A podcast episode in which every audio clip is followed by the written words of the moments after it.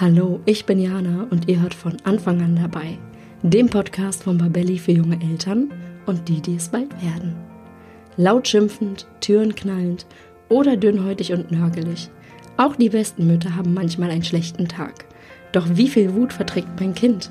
Und wie bekomme ich es trotz meines aufbrausenden Temperaments oder in Stresssituationen hin, ruhig zu bleiben? Wie kann ich meinem Kind helfen, wenn ich unfair oder überreagiert habe? All diese Fragen stelle ich heute der Autorin und Mutter drei erwachsener Kinder, Heidemarie Brosche. Sehr offen sprechen wir dabei beide über unsere Erfahrungen mit unserer Wut und vor allem Lösungen hin zu einem gesunden und verantwortungsbewussten Umgang damit. Wenn auch ihr euch fragt, wie ihr gelassener erziehen könnt und rauskommt aus eingefahrenen Mustern, dann solltet ihr unbedingt reinhören. Hallo liebe Frau Brosche, schön, dass Sie heute im Podcast zu Gast sind. Ja, hallo. Ich freue mich auch, dass ich dabei bin. Wir sprechen heute über ein Thema, was mir absolut am Herzen liegt, weil ich selber mich zu oder weil ich das Problem kenne und weil ich so oft schon dachte, hm, ist das jetzt schlimm? Äh, was kann ich vielleicht dagegen tun? Wie kann ich das, den Alltag vielleicht da ein bisschen entstressen? Es ist nämlich die Frage, Hilfe, ich bin eine Agromam, wie geht eigentlich entspannte Erziehung? Und ähm, da sind Sie heute zu Gast und ich würde am Anfang gern mal, bevor ich ein bisschen erkläre, was Agromam heißt und was ich damit meine, dass Sie einfach mal sagen, wer sind Sie eigentlich und ähm, ja, was haben Sie mit unserem Thema heute zu tun? Warum sind Sie hier? Ja, das mache ich sehr gern. Also erstmal Heidemarie Brosche ist mein Name. Ich bin vom Hauptberuf für Lehrerin, war, bin jetzt erst seit August 2020 pensioniert und war immer in einer Grund- und Mittelschule, selber aber in der Mittelschule, muss man glaube ich erklären. Das ist in Bayern der Name für Hauptschule, also bei eher sozial schwachen Kindern, die mir auch sehr am Herzen gelegen sind.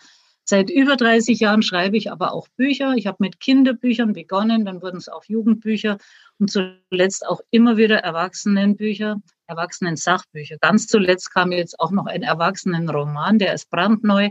Aber warum ich jetzt hier bin, denke ich mal, ist hauptsächlich wegen äh, meiner Erwachsenen-Sachbücher und eins davon widmet sich in mehreren Kapiteln, kann ich sagen, auch diesem Thema.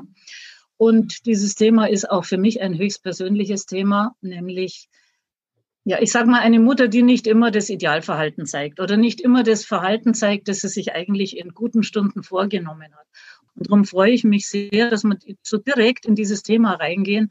Ich stelle nämlich immer wieder fest, dass manche sich einfach nicht, also dass manche es fast nicht wagen, das zuzugeben dass mhm. sie eben manchmal vom Idealbild massiv abweichen. Ja, das ist gut zusammengefasst vom Idealbild massiv abweichen und gerade auch diese Formulierung zu sagen, in den guten Stunden nehme ich mir was anderes vor, aber dann sind ja nicht alle Stunden gut und dann agiere ich ganz anders, als ich das eigentlich wollte.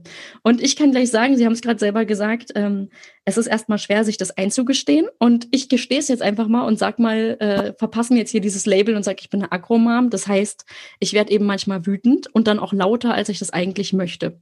Und ähm, ja, danach tut mir das natürlich immer leid oder es ist auch immer so, nicht immer so, dass ich sage, ja, das war jetzt ein nachvollziehbarer Grund, ist ja logisch, dass ich so reagiert habe, sondern es ist vielmehr so, dass ich denke, warum bringt mich das eigentlich so auf die Palme? Und dann versuche ich natürlich, das mit meinem Kind auch einzuordnen, rede mit ihm darüber, warum ich jetzt gemeckert habe. Aber mir wäre es natürlich viel lieber, als danach dann darüber zu reden, dass ich einfach gar nicht erst so laut werde. Und natürlich frage ich mich dann auch immer wieder, ob ich mit meiner Art, also dem Abweichen vom Idealbild einer guten Mutter, ähm, ob ich damit meinem Kind schade. Und jetzt würde ich gern von Ihnen wissen, standen Sie auch schon mal vor dieser Frage oder vor diesem Problem, was ich da gerade geschildert habe? Ich darf da mal schallend lachen. Nein, ich erspare es mir jetzt, aber ja, ich stand davor und immer wieder. Und dazu mhm. muss man sagen, ich habe schon als Kind, ich würde mal sagen, seit ich so zehn Jahre alt war, galt ich als wunderbarer Baby- und Kindersitter, sehr geduldig, sehr einfühlsam. Und so habe ich mich dann mhm. auch wahrgenommen. Und ich habe mir wahnsinnig Kinder gewünscht. Und irgendwann hat mir sogar ein Arzt gesagt, ich kann nie Kinder kriegen. Und am Ende hatte ich doch drei Kinder und war überglücklich, dass ich sie hatte.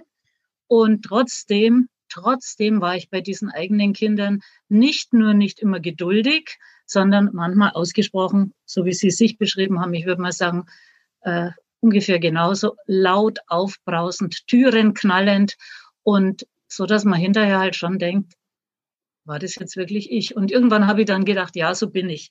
Mir ist allerdings auch dann, im, ich habe neig sehr dazu, mein Verhalten zu reflektieren, was nicht immer heißt, dass es danach besser wird, aber ich denke drüber nach und da ist mir dann bewusst geworden, dass ich diese Eigenart schon als Kind hatte. Ich war eigentlich ein Kind, das relativ friedfertig war, allerdings auch ein Einzelkind, das also nie mit Geschwistern sich äh, rumschlagen musste oder Kämpfchen ausführen musste. Aber auch als Kind hatte ich manchmal, dieses brave Kind, das ich war, hat manchmal ganz schön wütend sein können. Ich erinnere mich immer noch an eine Szene, wo meine Mutter so aufgeregt hat, dass ich ihren Bleistift hinterhergeschmissen habe. Und solche kleinen Ausbrüche hatte ich, wie gesagt, damals schon.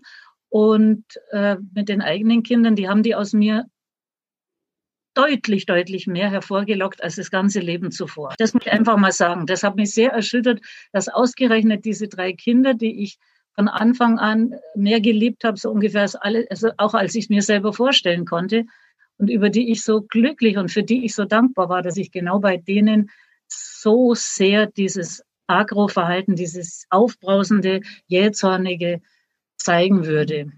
Und jetzt sage ich Ihnen auch ehrlich, wenn ich das irgendwo zugebe, ich halte ja auch Vorträge und ich halte sehr viel von Ehrlichkeit, also gebe ich das auch zu, dass ich so war. Und ja. äh, manche sind dankbar, manche der Meistens sind es ja Frauen, die da kommen. Manche sind dankbar und manche schauen mich sehr befremdet an. Ich halte aber gar nichts davon, so zu tun, als ob ich bekenne mich also wirklich dazu. Mhm. Das äh, befremdet angucken, ich kenne das auch, wenn ich das manchmal so thematisiere im Sinne von, hey, kennt ihr das, wenn ihr manchmal so aus der Haut fahrt und dann tut es euch leid, dann gibt es bei mir auch entweder die, die sagen, boah, endlich sagt's mal jemand so ungefähr ja. und ja, kenne ich. Oder es gibt eben dieses, äh, kenne ich gar nicht und da musst du mal an dir arbeiten. Ähm, das ist ja gar nicht in Ordnung. Und ja, ja kenne ich auch. Ähm, ich muss dazu sagen, ich bin so, ich war schon immer eine aufbrausende Person. Mhm. Ähm, ich, das heißt, als Sie gerade meinten, Sie haben dann auch mal einen Bleistift als Kind irgendwie hinter der Mutter hergeschmissen. Ich habe auch, ich kann mich auch noch an Wutanfälle aus meiner Kindheit erinnern, auch noch sogar aus meiner Jugend. Ähm, das heißt, die Gefühle oder eine gewisse Aggression ist mir nicht fremd. Ähm, und das, die Frage ist immer so ein bisschen, die ich mir auch stelle, ist, wenn ich das schon weiß oder wenn ich schon immer so was Aufbrausendes in mir hatte, muss ich dann mit der Geburt meiner Kinder sagen, so, das hat jetzt gar keinen Platz mehr, ich verstell mich jetzt und wenn ja, wie sehr? Also, weil ganz ehrlich, so einen freundlichen Säuselton oder vielleicht das Idealbild der Mutter, was man sich so vorstellt, ja, ähm, das würde ich mir selber auch manchmal gar nicht unbedingt abnehmen. Was meinen Sie dazu? Wie ist das mit dem? Wie kann man als Person, die schon weiß, sie ist eher aufbrausend, wie hat das noch seinen Raum, obwohl man jetzt Mutter vielleicht ist?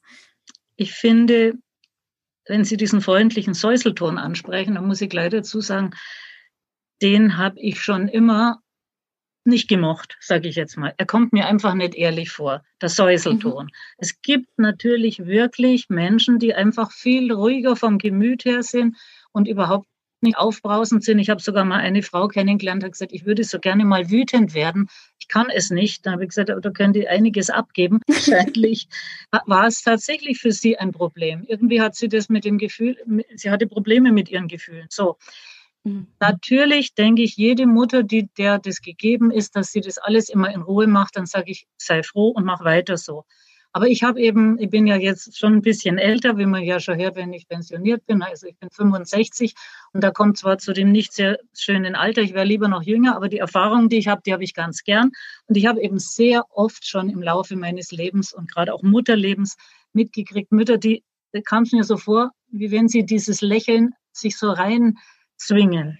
Und mhm. da bin ich nun ganz sicher, dass das ein Quatsch ist. Also erstens gibt es wirklich Untersuchungen darüber, dass Kinder es sehr, sehr gut spüren, wenn was nicht echt ist. Und wenn Eltern ihren Kindern irgendein Gefühl vorspielen wollen oder eben ein Gefühl quasi äh, vertuschen wollen oder kaschieren wollen.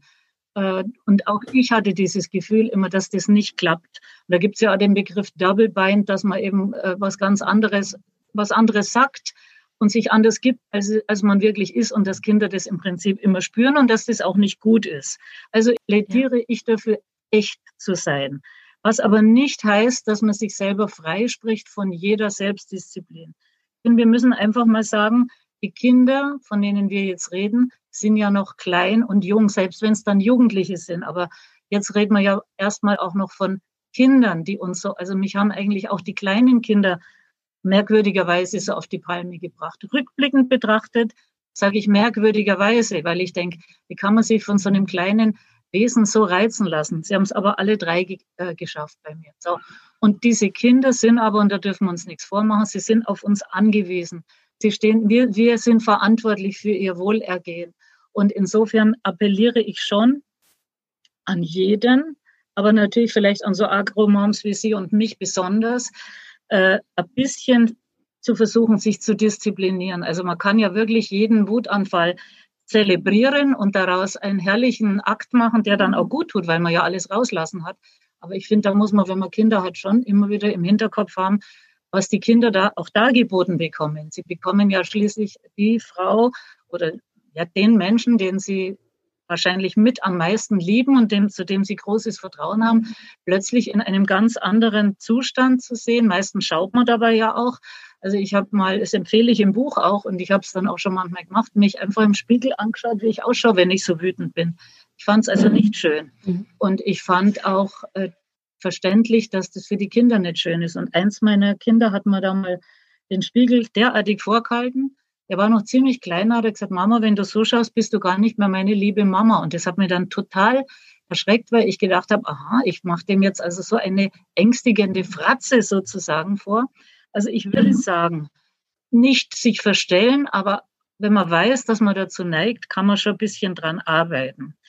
Nicht hemmungslos alles rauslassen, wonach einem ist. Andersrum aber weiß ich selbst, dass man es nicht immer schafft. Und das weiß ich nicht nur von mir, das weiß ich auch von anderen Müttern. Und darum halte ich auch gar nichts davon, sich mit Schuldgefühlen zu überhäufen, wenn es wieder mal nicht geklappt hat. Aber auch wenn es wieder mal nicht geklappt hat, kann man sagen, ich bemühe mich beim nächsten Mal. Und ich denke, da kommen wir ja jetzt im Laufe des Gesprächs auch noch drauf, was man dazu tun kann. Ja. Ganz genau. Und ich glaube, das ist auch ganz wichtig, dieses, ähm, dieses Schuldgefühl, was Sie gerade meinten, sich damit eben nicht zu überhäufen. Aber gleichzeitig, ich, ich kann jetzt nicht sagen, ich bin halt aufbrausend, da muss mein Kind halt durch, dann raste ich halt mhm. halt ständig aus. Das ist keine Alternative. Jetzt ist Wut ja auch eines von vielen Gefühlen und ich sage zu meinem Kind immer, hey, alle Gefühle sind erlaubt und wenn mein Kind wütend ist, versuche ich dann auch, wir haben dann auch so ein ganz tolles Buch, wo es dann darum geht, was kann ich denn machen, wo kann die Wut denn hingehen, wie baue ich die denn ab, was ist da vielleicht gesund, ohne dass ich anderen oder mir selbst damit wehtue. Ähm, bei meiner eigenen Wut ist das so, also ich kenne das schon, mein Kind ist tatsächlich, der ist vier und der hat schon mal zu mir gesagt, Mama, wenn du jetzt wütend bist, dann musst du vielleicht einfach ganz kräftig auf den Boden mal stampfen. Also der, der, sieht, der sieht schon an meinem Gesicht, mhm. oh, irgendwie wird sie gerade sauer und vielleicht ist das jetzt eine gute, eine gute Reaktion. Also er gibt sozusagen die Tipps, die ich ihm versuche mitzugeben, gibt er mir dann zurück. Das ist natürlich total ähm, für mich auch hilfreich, weil ich dann merke, oh, da, da, das ist von außen sozusagen der Spiegel, der vorgehalten wird, der mich dann auch gut bremst. Wenn ich aber meine eigene Wut nun mal so spüre, dann ist immer die Frage für mich, was ist sozusagen noch okay? Wie kann ich die denn zeigen? Und wo ist die Grenze, wo es sozusagen der Beziehung zu meinem Kind auch schaden kann? Und ich finde, es ist ein sehr schwieriger Balanceakt, da zu sagen, ich bin aufbrausend und verstell mich auch nicht. Aber gleichzeitig möchte ich meinem Kind nicht schaden und irgendwie auch klar machen, dass hier irgendwas für mich gerade nicht stimmt. Ähm, Ab wann schadet Wut wirklich den Kindern? Was meinen Sie? Zunächst mal ja, es ist ein Balanceakt, es ist eine Gratwanderung und das kann man niemandem abnehmen. Das ist einfach so. Trotzdem wiederhole ich, der Erwachsene hat in dem Fall deutlich mehr Verantwortung als das Kind. Er hat überhaupt die mhm. ganze Verantwortung. Dem Kind kann man da noch nichts zumuten. Und das, was Sie äh, gerade gesagt haben, ist ja schon sehr entzückend, wenn Ihr Kind Ihnen so einen Ratschlag gibt. Ne? Und äh, ich würde für mich ist immer die Grenze des eigenen Verhaltens oder die Grenze dessen, wie man seine eigenen Gefühle rauslassen kann, ist natürlich der andere. Wo, wo wird dem anderen dadurch Schaden zugefügt? Und jetzt ist der andere eben nicht nur der Partner, auch das ist ja schon ein guter Gedanke zu überlegen, wo schade ich dem, sondern es ist kein gleichberechtigter Partner, sondern ein Kind. Und ein Kind, denke ich mal, kann leicht Angst kriegen. Und ich finde, das Kind also früher hat man ja, ist noch gar nicht so lang her und ich behaupte sogar, dass auch jetzt noch etliche Leute denken, wenn sie mit Angst erziehen, erreichen sie was. Sie erreichen ja auch was, aber es ist eben nicht das, was ich gut finde und was heutzutage, sage ich mal, von Pädagogik und Psychologie her als äh, empfohlen wird. Ich hm. würde sagen, wenn man merkt, dass man dem eigenen Kind Angst macht, hat man schon eine Grenze überschritten. Wenn man merkt, dass das Kind sich irgendwie bedroht fühlt, hat man sie ganz bestimmt auch überschritten. Und was ich eigentlich nicht erwähnen muss, aber ich sage es jetzt einfach, weil man in der Wut ja natürlich nicht dazu neigt, nicht nur Worte, unschöne Worte von sich zu geben, sondern es ist ja auch oft Gewalt gegen Sachen. Also bei mir war es ganz oft das Türenschlagen. Das hat mir wahnsinnig gut getan. Und zwischendrin habe ich dann gedacht, die arme Tür, wahrscheinlich muss ich es jetzt dann irgendwann mal zahlen. Aber äh, in, manchmal habe ich dann schon auch gedacht, vielleicht war das auch für die Kinder durchaus auch nicht so schön, dieser Gewaltakt. Es ist ein Gewaltakt, aber das, wie gesagt, die Tür, die hat öfter daran glauben müssen. Aber es gibt natürlich auch Menschen, bei denen die Wut dann in Gewalt gegenüber ihren Kindern sich äußert. Und da ist natürlich die Grenze total. Müsste man eigentlich nicht mehr erwähnen. Ich weiß, aber ich weiß es durch viele Gespräche, auch Gespräche, die ich für mein letztes Buch eben geführt habe, wo das so thematisiert wird.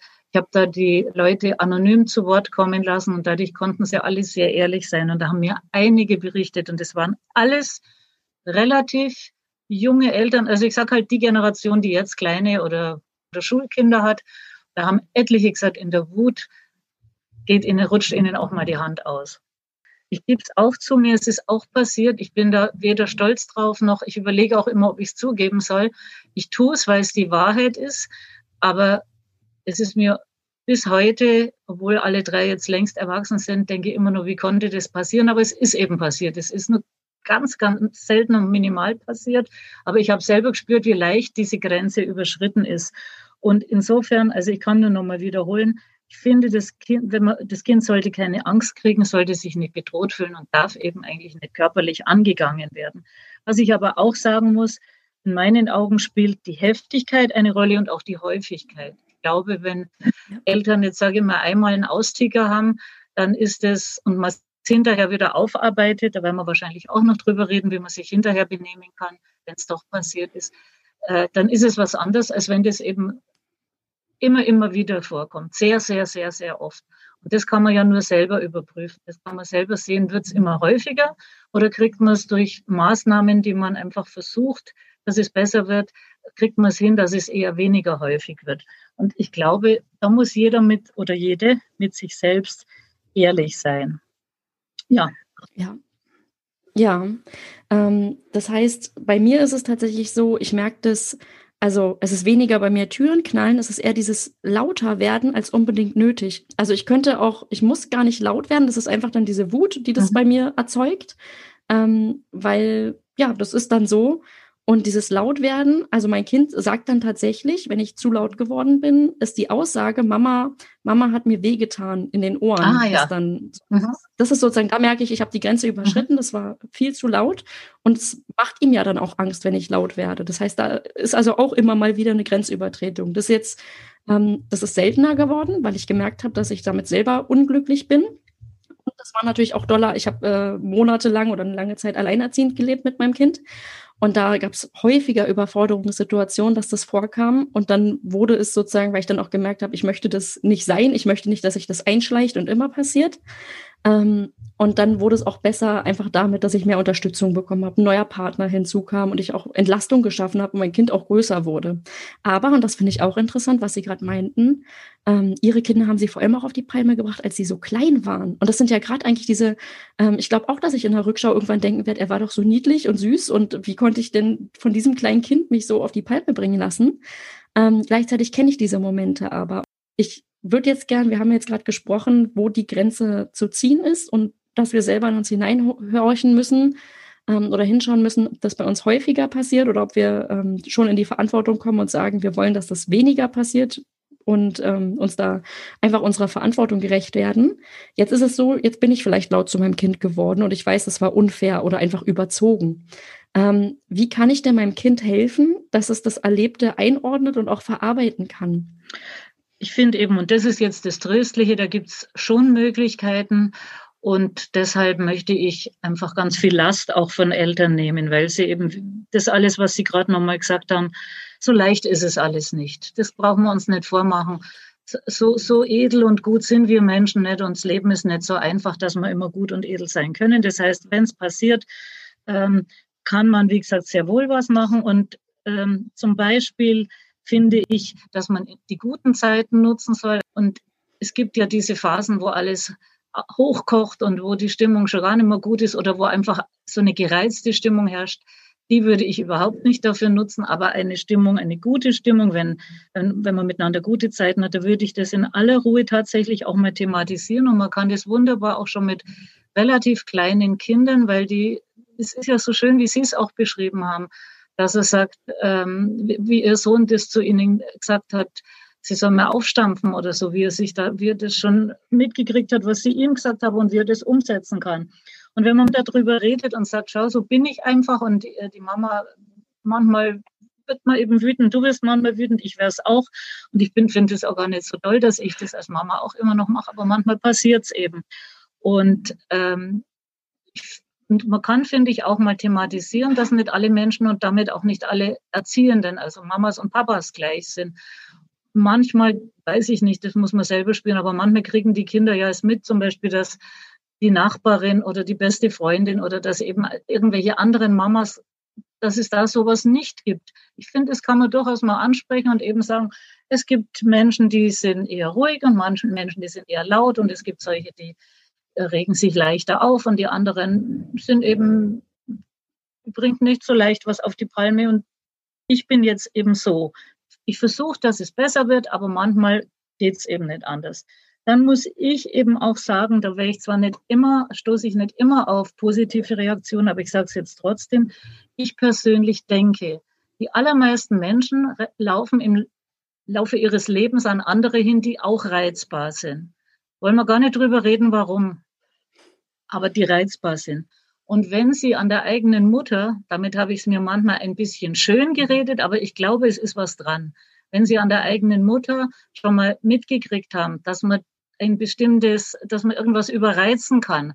Denn manchmal machen es die Kinder ja auch. Ich sage nicht, dass die schuld sind, aber sie machen manchmal Dinge, wo sie immer wieder, was weiß ich, dasselbe fragen oder dasselbe tun, obwohl man zunächst ja freundlich gesagt hat, bitte tut's nicht oder höre jetzt damit auf. Und wenn sie einfach an der eigenen Mutter schon mal immer mal wieder mitgekriegt haben, dass man, dass man da das fast zum Überlaufen bringen kann, dann sind sie bestimmt nicht mehr so erschüttert, wie wenn das in ihrem Leben bei irgendjemandem kommt, zum Beispiel mal in der Schule oder in der Arbeit. Ich will nicht sagen, es braucht solche Eltern, dass die Kinder lebenstüchtig werden. Aber wenn sie es eben schon kennen, ist es auch nichts Neues mehr. Und sie lernen dabei, man kann Menschen reizen und man kann manche Menschen besonders leicht reizen. Äh, man kann auch zum Kind sagen, da hat mich jetzt gerade etwas von dir wahnsinnig gereizt. Das heißt noch lange nicht, dass du schuld bist, aber das, was du gemacht hast, hat mich gerade einfach auf die Palme gebracht. Eben nicht sagen, du bist schuld oder du bist böse oder was man da auch alles immer an Zuweisungen macht, sondern eben eher von der Ich-Botschaft her, ich habe mich jetzt davon reizen lassen, das war so. Und dann äh, würde ich einfach das Kind spüren lassen, dass überhaupt nichts Schreckliches passiert ist, dass die Liebe nicht weg ist. Im Gegenteil, dass die Mama nicht plötzlich jetzt ein Monster immer wird, sondern dass das eben mit diesem, mit dieses, dass die Mama halt so ist, dass sie mal aufbrausend ist, aber dass das nichts an der Mama generell ändert und dass sie weiterhin in herzlichem Einvernehmen verbunden sind, die Mama und das Kind. Dazu äh, ja, muss ich jetzt mein, mein Bilderbuch ins Spiel bringen. Das ist mir, nachdem ich das Erwachsenenbuch geschrieben hatte, hat sich dieses Bilderbuch mir schier aufgedrängt, und das habe ich eigentlich, es hat sich von selber geschrieben, aber hinterher habe ich gedacht, und das haben wir auch schon etliche bestätigt, man kann mit dem Buch, das heißt eben, und trotzdem habe ich dich immer lieb, sehr schön sowas mit den Kindern aufarbeiten. Und das aber nehmen auch Eltern her, die nicht aufbrausend sind, sondern die einfach mal leicht grantig sind oder halt einfach so dieses Gereizte dann an sich haben oder eben so einen mauligen Ton oder aber auch dieses sehr verbitterte, ernste Gesicht, das die Kinder auch oft so irritiert. Warum schaust du denn jetzt so böse? Mit diesem Buch kann man dann eben, man kann es auch ohne Buch machen natürlich, aber das Buch hilft dabei, es liebevoll aufzuarbeiten und auch gemeinsam drüber zu reden. Ach ja, wir haben immer wieder Situationen, wo wir nicht so nett zu uns zueinander sind, wie wir es gern sein wollten. Es ändert aber gar nichts daran, dass wir uns sehr, sehr lieb haben. Und da kann man natürlich dann auch noch weiter drüber reden. Was ich aber auch sagen muss, wenn die Mama merkt oder der Papa, wenn man also als Erziehender merkt, dass das mit der Häufigkeit, Sie haben ja vorhin gesagt, bei Ihnen ist es jetzt weniger geworden und ich habe auch versucht, an mir zu arbeiten und bild mal ein, ich habe es ein bisschen in den Griff gekriegt damals. Wenn es aber nicht geht, dann man, muss man nicht sagen, ich bin schrecklich, ich bin ein Monster, aber dann finde ich, sollte man sich Hilfe holen. Und in mhm. meistens ist es, glaube ich, dann schon angeraten, sich professionelle Hilfe zu holen. Es kann auch sein, dass man irgendeine Person des Vertrauens hat, mit der man da mal offen drüber reden kann und die einem, die einem da gute Impulse geben kann, wie man weiterkommt. Das ist aber ein großes Geschenk und das haben, glaube ich, so viele nicht. Wer es also nicht hat, der muss ja deswegen eine kleine riesige Psychotherapie machen, außer es kommt raus, dass was aufgearbeitet werden muss. Aber ich bin der Meinung, er muss etwas machen.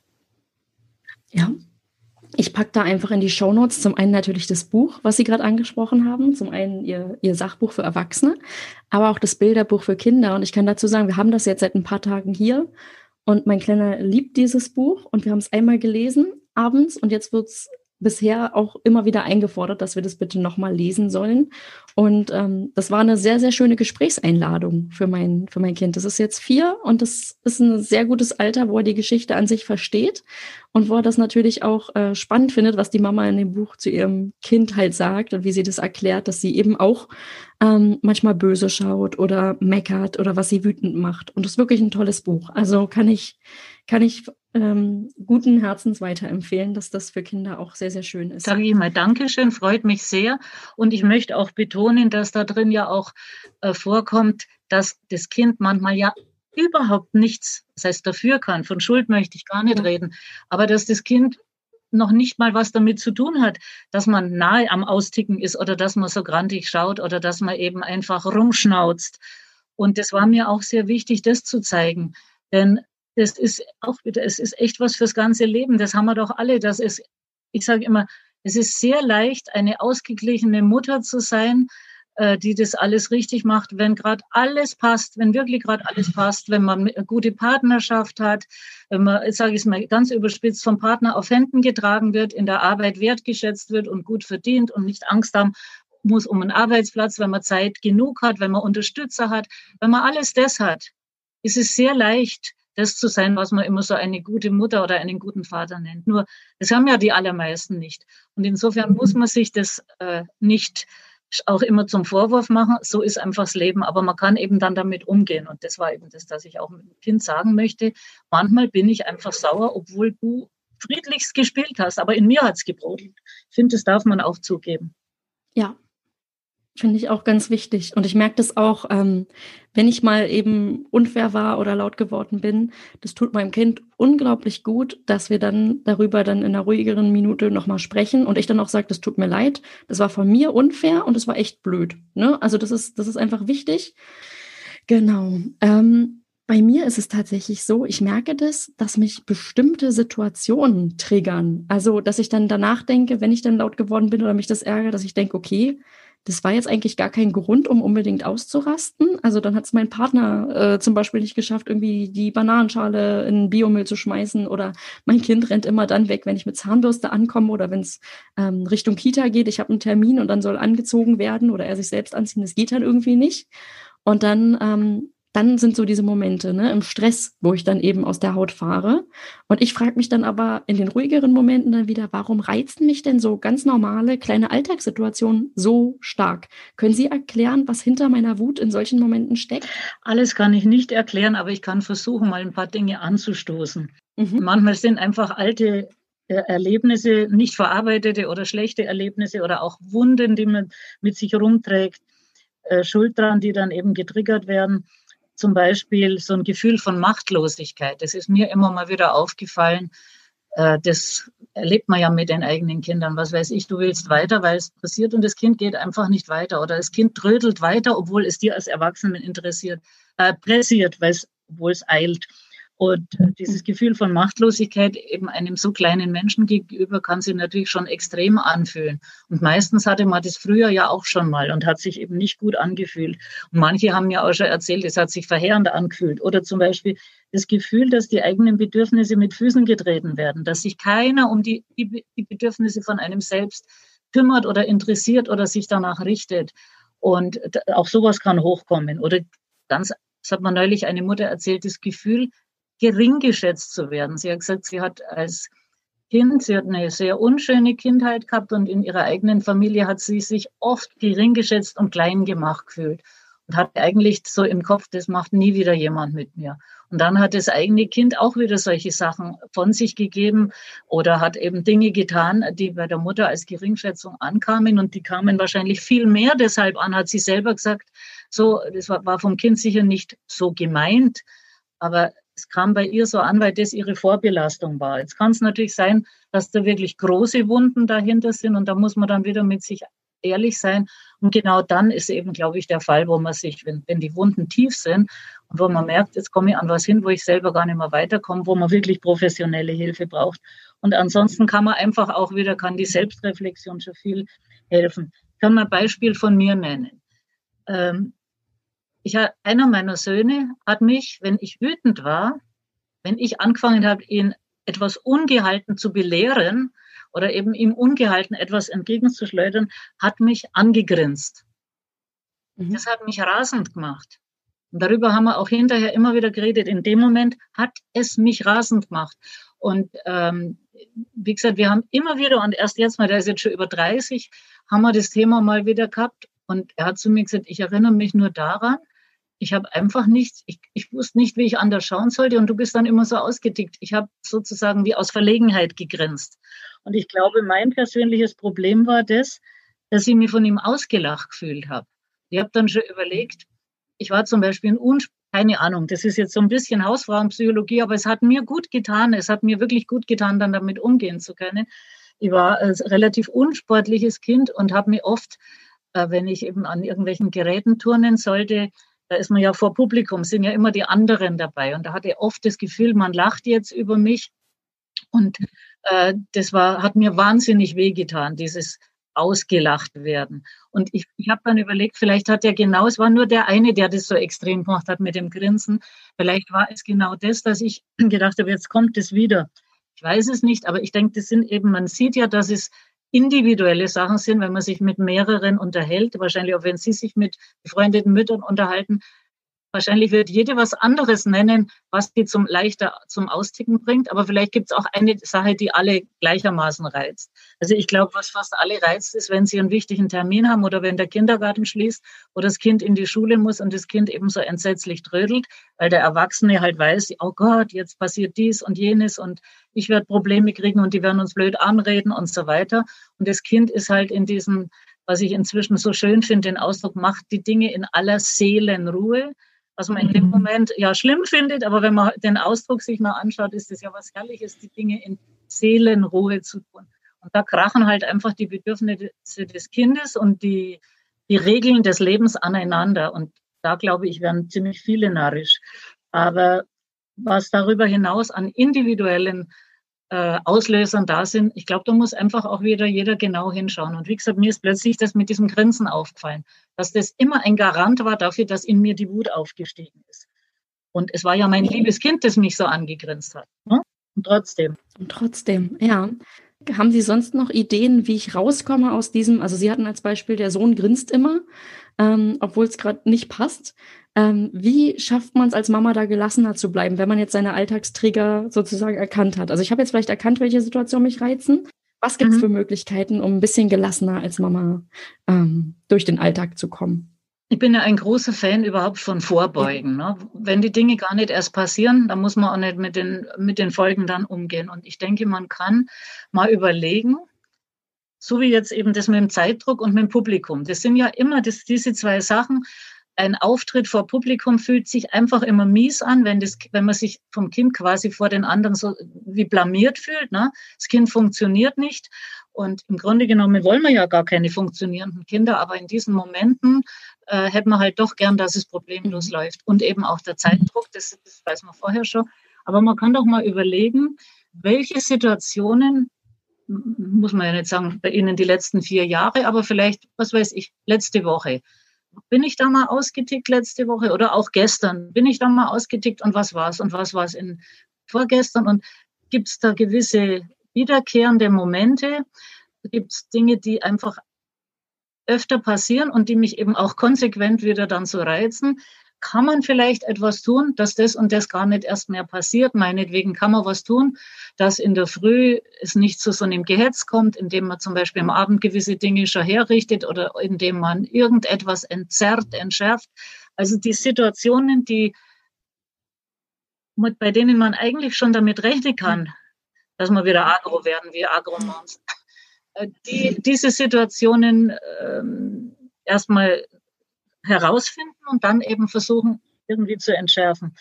Wenn die ganze Entschärferei nichts gebracht hat, wenn also auch trotz aller möglichen Präventionsmaßnahmen und Reflexionen seitens der Mutter, was, was dann zu tun ist. Und das Schöne, finde ich, ist eben, auch dann ist noch nicht alles mhm. verloren.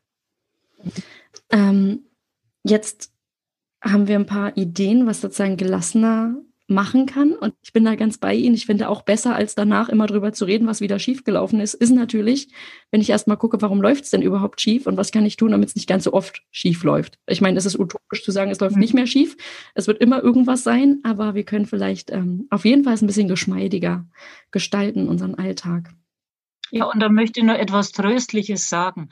Nachdem Menschen nun mal keine nur edlen Personen sind, durchzieht ja das Thema Konflikte und Aufeinanderprallen das ganze Leben. Und ich denke, ich will nicht, will nicht unsere Ausbrüche schönreden, aber die Tatsache, dass man sich deshalb Gedanken macht und auch immer wieder äh, daran arbeitet, damit lebt man dem Kind ja enorm Wichtiges vor. Das Kind erlebt ganz automatisch Menschen, die sich lieb haben, geraten aneinander. Das, die Welt bricht aber deswegen nicht zusammen und gerät nicht aus den Angeln, sondern man hat Möglichkeiten, auch äh, wenn unterschiedliche Bedürfnisse da sind und auch wenn es gewaltig kracht, man hat die Möglichkeit, damit umzugehen. Und ich finde damit, wenn man das eben gut und auf eine reife Art als Erwachsener handelt, so wie wir das jetzt gerade bereden, dann nimmt das Kind, ist es erstens, sind wir ja ein Modell fürs mhm. Kind der Art, wie wir damit umgehen, auch mit unseren Schwächen umgehen.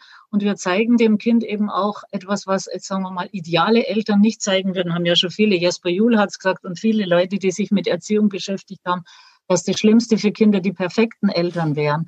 Und äh, wenn sie wirklich perfekte Eltern hätten, die in jeder Situation alles richtig machen würden, dann müssten sie ja entsetzt sein, wie dann im Leben, wie es weitergeht, weil sie werden sicher nicht immer wieder an perfekte Menschen geraten ich finde, wenn wir das gut machen, dann haben sie dabei, glaube ich, sogar einiges gelernt. Aber das war jetzt nur noch mal so ein Schlenker, ein Aufmunterungsschlenker, weil mir immer so wichtig ist, Zuversicht zu spenden. Ja, finde ich auch sehr, sehr schön, weil, wie gesagt, ich kenne das selber von mir, dass ich dann da ewig drüber nachgrüble und mich auch ganz, ganz schlecht fühle und denke, oh Gott, andere sind bestimmt nicht so. Und auch dieses, Sie hatten von, glaube ich, den Begriff Mama-Monster gesagt, so, dass man sich da selber auch mhm. ähm, so ein bisschen reinsteigert und es auch wirklich noch ein bisschen schlimmer macht, als es vielleicht ist. Beziehungsweise ich kann ja auch einfach sagen, ja, ist schlimm und ist doof, aber dann gehe ich jetzt an und suche mir halt irgendwie Unterstützung oder lass da mal wen draufschauen oder ähm, guck mal, wie ich das besser hinkriege in Zukunft und nicht mhm. immer wieder durchzukauen, wie schlimm man jetzt eigentlich war und da diese Schuld mit sich rumzuschleppen. Ich glaube auch, dass das ähm, sicherlich nicht dazu beiträgt, dass man ähm, besser drauf ist oder dass das besser im Alltag läuft in Zukunft.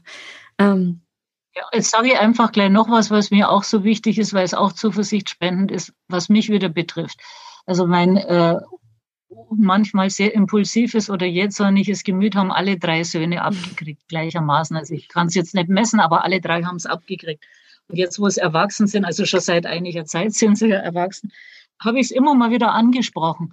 Und das ist wirklich ähm, erstaunlich. Ich habe eigentlich gedacht, die würden sich ans Mama-Monster viel mehr erinnern, wenn er an mich keifend und, und gar nicht humorvoll. Ich liebe ja es, ich, ich plädiere immer für humorvollen Umgang mit allen Widrigkeiten und da war ich eben oft gar nicht humorvoll. Und das Interessante war, dass sie alle drei so, ach was. Das, das, also die erinnern sich viel mehr an die schönen Zeiten und sagen, das war auch gar nicht so schlimm, das weiß ich nicht mehr. Also ich glaube, wir neigen, gerade wenn wir es gut machen wollen, wenn wir sehr bewusst gute Eltern sein wollen, schon auch dazu, es überstark negativ mhm. wahrzunehmen. Sehr schön. Das ist tatsächlich zuversichtspendend, weil ähm, ja, ja, ja, das ist ja so die Elternhoffnung, ne, dass die Kinder später sagen, ach, so mhm. an sich war es doch ganz in Ordnung. Ich habe übrigens mich selbst gerade wiedererkannt mit dem, ich plädiere immer für Humor. Ich halte mich auch für einen humorvollen ja. Menschen, aber wenn ich mein Kind angreife, ist da überhaupt nichts mehr mit lustig. Ne? Aber bei anderen kann ich immer so ja. gut reden und kann sagen, ja, das muss man einfach locker sehen. Also das ist, mhm. das ist, das ist wieder dieses selber, man ist dann drin, man ist dann nicht man selbst mitunter. Mhm. Ähm, und ich finde es aber doch auch schön, dass Mutter, was heißt schön ist es nicht, das ist sehr schmerzhaft, aber ich sage mal für den persönlichen Reifungsprozess, ich glaube, ich wäre heute ganz ein anderer Mensch, wenn ich keine Kinder gekriegt hätte, also sowieso, aber eben auch, ich habe durch meine Kinder schon viele Impulse bekommen, auch mich und meine Selbsteinschätzung in Frage ja. zu stellen. Also ich glaube, ich wäre wesentlich selbstgerechter ohne diese Kinder. Und die haben mich da schon an meine Grenzen gebracht. Das kann ich auch nur empfehlen dieses Geschenk des Kindern Eltern auch machen, was natürlich sich zunächst sehr negativ anfühlt. Mhm. Aber dieses Geschenk anzunehmen und zu sagen, jetzt habe ich über mich selber auch einiges gelernt. Und deshalb, weil ich es gelernt habe, habe ich an mir an Stellen gearbeitet und bin auch in meinem Urteil über andere immer so von oben herab oder so, ja, eben selbstgerecht, weil ich mir denke, äh, ach Gott, äh, was weiß ich, dass die und die das nicht besser hinkriegen ich habe dann eben einfach gemerkt, ich kriege auch manches in bestimmten Situationen nicht hin. Würde ich genauso unterschreiben. Also auch wenn ich da voll im Prozess noch bin, merke ich das natürlich. Und ich denke auch, es gibt ja auch diesen schönen Spruch, die besten äh, Eltern sind die, die noch keine Kinder haben. Weil ich habe früher auch immer gedacht, also wenn ich mal ein Kind hätte, dann würde ich das so und so und wie kann man nur und überhaupt. Tja, und jetzt sehe ich das und denke mir, ja, würde ich genauso machen, verstehe ich. Und ähm, ja, alles cool. Also ich bin da auch, man, man ist nicht mehr so selbstgefällig und ähm, genau, Kinder sind eine wunderbare Einladung, um auch nochmal an ganz andere Stellen hinzugehen, wo man ohne sie niemals hingekommen wäre wahrscheinlich. Genau. Ja, wunderschön. Ja. Ähm, jetzt bin ich vielleicht in der Situation, dass ich spüre, ich fühle mich überfordert oder ich bin wütend, ich könnte gleich laut werden oder irgendwie merke ich, wie auch immer, jeder geht ja anderen anders damit um, aber bei mir ist es so, ich merke, oh, ich werde wahrscheinlich gleich laut, ja, an den guten Tagen merke ich das relativ früh. Haben Sie SOS-Tipps, was ich denn tun kann, wenn ich merke, die Wut steigt auf? Was kann ich tun, um mich selber vielleicht auch wieder runterzuholen und mir ein bisschen ähm, aus meiner, aus meiner aus meiner Sicht rauszukommen und diesen, diesen Modus nicht immer wieder durchzuspielen, dass ich jetzt gleich anfange zu schreien. Genau, also das eine haben wir vorher schon gesagt, Gefühle einfach unterdrücken ist nicht gut. Das wird nicht klappen. Aber das eine ist mal, das habe ich langsam lernen müssen und das hat mir sehr gut getan. Man darf Handlungen man, und Reaktionen auch mal aufschieben. Man muss nicht immer sofort reagieren. Wenn es eben nicht mit Zeitdruck zu tun hat, kann man manchmal auch etwas aufschieben. Man muss als Eltern überhaupt nicht immer sofort wissen, was, was das Richtige ist. Man kann ähm, sich selbst Zeit schenken und man darf sogar zum Kind sagen, da brauche ich jetzt ein bisschen Zeit. Äh, ich möchte mich ähm, werde mich nachher nochmal dazu äußern, wenn irgend so eine Situation ist, die eskalieren mhm. könnte. Was manchmal auch hilft, wenn man einfach im Hinterkopf dabei hat, eben was die Nachteile von Wutausbrüchen sind. Will ich eigentlich jetzt wirklich, will ich jetzt äh, meinen Körper stressen? Will ich Bluthochdruck kriegen? Will ich das alles? Oder halt, nö, will ich eigentlich gar nicht. Dann ähm, gibt es so sogenannte Stresstoleranz-Skills, habe ich lernen dürfen ich sage jetzt mal, was in so einen, was, was das sein könnte. Äh, mhm. Man hat herausgefunden, dass Menschen, äh, wenn sie starke sensorische Reize spüren, dass dann manchmal äh, die Wut weggeht. Ich nenne jetzt mal ein paar Beispiele. Diese ganze Liste, die ich da für mein Buch zusammengestellt habe. Und ich habe natürlich auch mit Leuten geredet, die das empfehlen. Ich möchte dazu sagen, keine Mutter, kein Vater muss die Liste auswendig lernen. Aber er kann die Liste mal anschauen und überlegen, oh, das könnte vielleicht für mich passen und probieren und dann sieht er, ja, hat es was gebracht. Zum Beispiel eben scharfe, so Chili, Sachen mit Chili, Chili, eine getrocknete Chilischote beißen oder ein Chili-Weingummi essen oder äh, extra scharfer Senf oder Wasabi-Senf, ein ganz kleines bisschen was davon auf die Zunge oder so ein japanisches, an einem Heil, japanischen Heilpflanzenöl riechen Manchen helfen auch Lavendelampullen, die ja beruhigend sind, einfach dran zu riechen. Andere sagen, so ein Coolpack kurz auf den Arm legen. Also der sensorische Reiz ist nicht das Scharfe, sondern die mhm. Kälte. Oder wenn ich kein Coolpack habe, eiskaltes Wasser mir auf, auf den Kopf oder an die Unterarme. Äh, manche sagen auch einfach ruhig atmen, aber das ist immer, sagt man, sagen ja auch Leute von außen oft, jetzt atme doch mal ruhig atme ruhig, aber das geht halt so schwer, wenn man gerade eigentlich voll in, in wenn man merkt, wie es schon, wie, es mhm. hochsteigt. Äh, eine hat mir gesagt, einen Gummiring am Handgelenk befestigen, an dem in stressigen Situationen gezupft werden kann, hat ihr geholfen.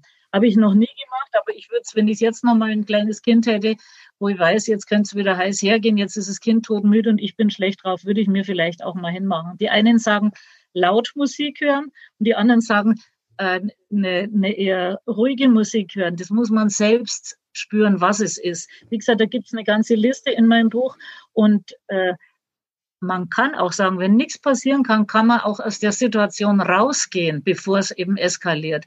Aber das kommt darauf an, wenn das Kind klein ist, kann ich das Kind weder im Zimmer alleine lassen, noch kann ich das Kind rausschicken. Ich würde auch eher dafür plädieren, wenn es von, der Aufsicht her und von den Gefahren her geht, selber rauszugehen, erstmal als das Kind rauszuschicken. Weil das Rausschicken, man macht es ja mal leicht, habe ich auch schon von vielen gehört, die dann sagen, jetzt geh. Aber das Rausschicken hat halt immer sowas, hat den Beigeschmack, haben ja auch Kinder für das, ich habe für das Buch ja auch Kinder interviewt, bestätigt, wenn sie rausgeschickt werden, hat es immer sowas von, ich will dich nicht mehr sehen, ich habe dich nicht mehr lieb oder ich, ich will dich jetzt ja. gerade nicht mehr. Aber wie gesagt, es gibt tatsächlich eine ganze Liste von Dingen für, den, für die heiße Phase. Und ich glaube, da muss jeder mal ausprobieren, ob ihm das etwas helfen kann. Manche sagen auch, es hilft, hilft ihnen, wenn sie sich körperlich betätigen. Also was weiß ich, sich abklopfen oder sich schütteln Schaut natürlich fürs Kind auch wieder komisch aus, wenn Mama, bevor es einen Wutausbruch kriegt, sich schüttelt und dann aber vielleicht eben wieder ruhiger wird. Muss man gucken, wie es passt. Auf jeden Fall sind es alle Dinge, die Menschen erprobt haben und von denen Menschen gesagt haben, das hat mir geholfen. Ja, das sind interessante SOS-Tipps. Ich fand gerade sehr ansprechend ähm, an Lavendelampullen oder generell so einen Lavendelgeruch vielleicht ähm, als Reiz zu setzen, während mein Partner, glaube ich, eher der Typ wäre, der sagt, er beißt mal auf ein Stück Chili oder so. okay. Kann man ja was für jeden Richtig, da haben. Das ist auf jeden Fall, ich, ähm, auf jeden Fall spannende Tipps, die ich so übrigens auch noch nicht bekommen habe. Ich habe die mal rund um Schreibabys äh, so mitbekommen. Ähm, aber ja, das ist, das ist auch spannend, dass das sozusagen so ein bisschen aus diesem Film rausbringt, in dem der Körper auch schon längst drin ist. Und Übrigens, noch eine Kleinigkeit wollte ich sagen, was sich auch lohnt, wenn man es noch hinkriegt, wenn der Anfall noch nicht, wenn man nicht zu sehr schon drinsteckt, einfach auch mal den Gedanken zulassen. Was ist denn jetzt gerade eigentlich? Mhm macht mich gerade mein mhm. Kind wütend oder bin ich eigentlich selbst wütend? Sollte ich vielleicht jetzt lieber mal kurz innehalten? Oder aber auch, meint das Kind tatsächlich jetzt, will das Kind mich, also reizt das Kind gerade mich, hatte aber vielleicht selber Stress. Also das ist ein Unterschied, ob man eben, ob der Stress in der, in, sage ich mal, in der Mutter ja. ist und deshalb das Kind schon mit ganz wenig es fast zum Überlaufen bringen kann oder ob die Mutter eigentlich ausgeruht ist, das Kind aber sich gerade zu einer unglaublichen Nervensäge äh, entwickelt. Und da ist es halt sinnvoll, was mir leider, wenn ich da zurückdenke, auch nicht immer gegeben war, aber manchmal eben vielleicht dann doch zu überlegen, naja, vielleicht hat das Kind jetzt eben das, was ich auch schon so oft hatte, Stress, schlechte Laune, ist gekränkt worden. Äh, wir wissen alle, wie es sich anfühlt, wenn man in der Arbeit, wenn man gut arbeitet oder meint, man hat gut gearbeitet und man kriegt äh, keine Anerkennung oder Freunde, die einem wichtig sind, sagen was Verletzendes. Und vielleicht ist dem Kind das passiert. Und dann kann ich aber auch, dann brauche ich nämlich auch nicht mehr wütend werden. Dann kommt eher das Gefühl, dieses Mitgefühl dem Kind gegenüber hoch. Und wenn ein, man kann es zumindest mal andenken und vielleicht klappt es ja auch ab und zu. Vielleicht gelingt es einem mitten in diesem beginnenden Wutanfall plötzlich umzuschnackeln in das Gefühl, mein armes kleines Kind kriegt es jetzt gerade einfach nicht besser hin. Es ist kein Scheusal geworden und kein Monster, genau wie ich keins bin, sondern im Moment geht es nicht besser, weil es ihm eben auch nicht gut geht. Weil es Kinder, weil Kinder eben auch manchmal richtig schlechte Zeiten mhm, haben. Das finde ich ist ein ganz wichtiger, ja, das ist ein ganz wichtiger ähm, Ansatz, zu sagen, wir gestehen das uns selber zu und dann gestehen wir es auch den Kindern natürlich zu, dass es schlechte, stressige ja. Zeiten, Phasen gibt. Sie haben ja das Buch Hätte ich netter schimpfen sollen. Da haben wir schon mehrere Male jetzt im Gespräch, sind wir darauf eingegangen.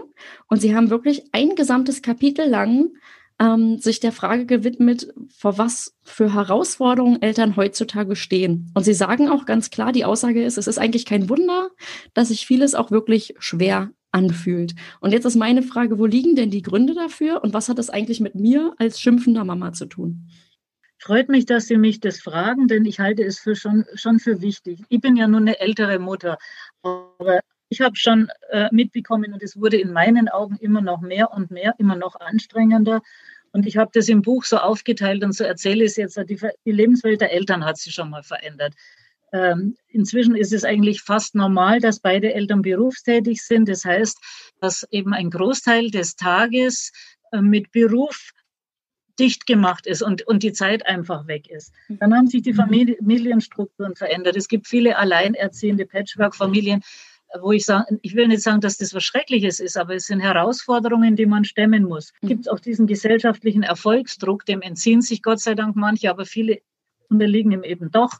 Man muss irgendwie Erfolg zeigen und man muss, äh, die Kinder müssen was werden und man muss zeigen, dass man sowas gebracht hat. Einfach so ein, ein Druck, man ist eigentlich ziemlich alleine mit der ganzen Erzieherei. Meist oft sind ja auch die eigenen Eltern noch berufstätig oder haben auch ein ausgefülltes Leben, stehen also nicht zur Verfügung als Miterzieher. Außerdem mag man es oft gar nicht so gern, weil die einem ja dann reinreden würden. Aber man ist eben dann weitgehend alleine mit der Erziehung und dann finde ich, ohne jetzt die Unterhaltungsmedien und das Internet und Social Media und so verurteilen zu wollen, ich bin selber großer Fan von manchem und bin sehr viel im Internet, aber ich glaube schon, dass es mit den Eltern auch was gemacht hat. Und gerade auch die Vergleichbarkeit durch Social Media. Es gibt ja, Sie selbst wissen, viele, viele Internetforen und Blogs für Mütter. Und da höre ich schon auch von, gerade von Frauen mehr als von Männern, dass sie dabei oft das Gefühl haben, sie kriegen es gar nicht richtig hin. Wir haben einfach sehr viele Menschen auch im Land, mehr immer noch, die äh, aus anderen Kulturen kommen. Und ich habe in meinem Buch bewusst auch etliche befragt, die Migrationshintergrund haben und die mir beschrieben haben, wie auch dieses Zusammentreffen der Kulturen sich äh, fürs Erziehen schwierig ist. Eine Mutter, die im Buch zu Wort kommt, sagt ganz klar, sie hat ihre ersten zwei Kinder ganz anders erzogen als die zweiten zwei Kinder. Sie hat vier Kinder und eine kleine Pause dazwischen.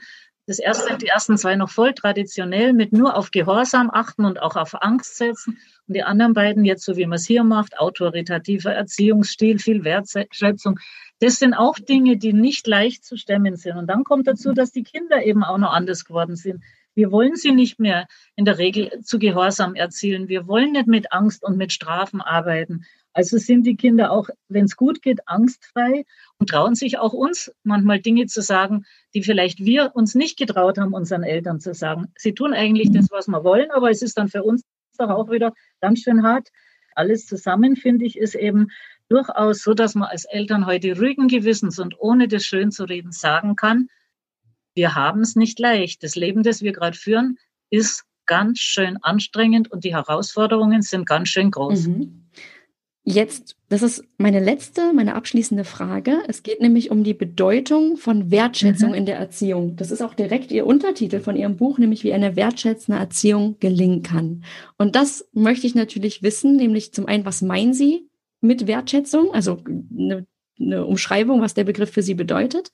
Und vielleicht auch noch eine Anregung zum Abschluss, wie wir uns davon vielleicht mehr in den Familienalltag holen können. Ja, das äh, wird oft missverstanden. Insofern bin ich froh, dass ich es nochmal sagen darf. Manche haben jetzt auch schon gehört, diese ewige Wertschätzung, mein Gott, dieses, die Kinder pampern, Kuschelpädagogik, alles das ist es nicht. Dauerloben, das ist es auch nicht. Wertschätzung heißt einfach nur, also ich meine, jeder Mensch hat mal einfach, weil es ihm gibt, einen Wert. So wie er eine Würde hat, hat er einen Wert. Einfach nur, weil er ist.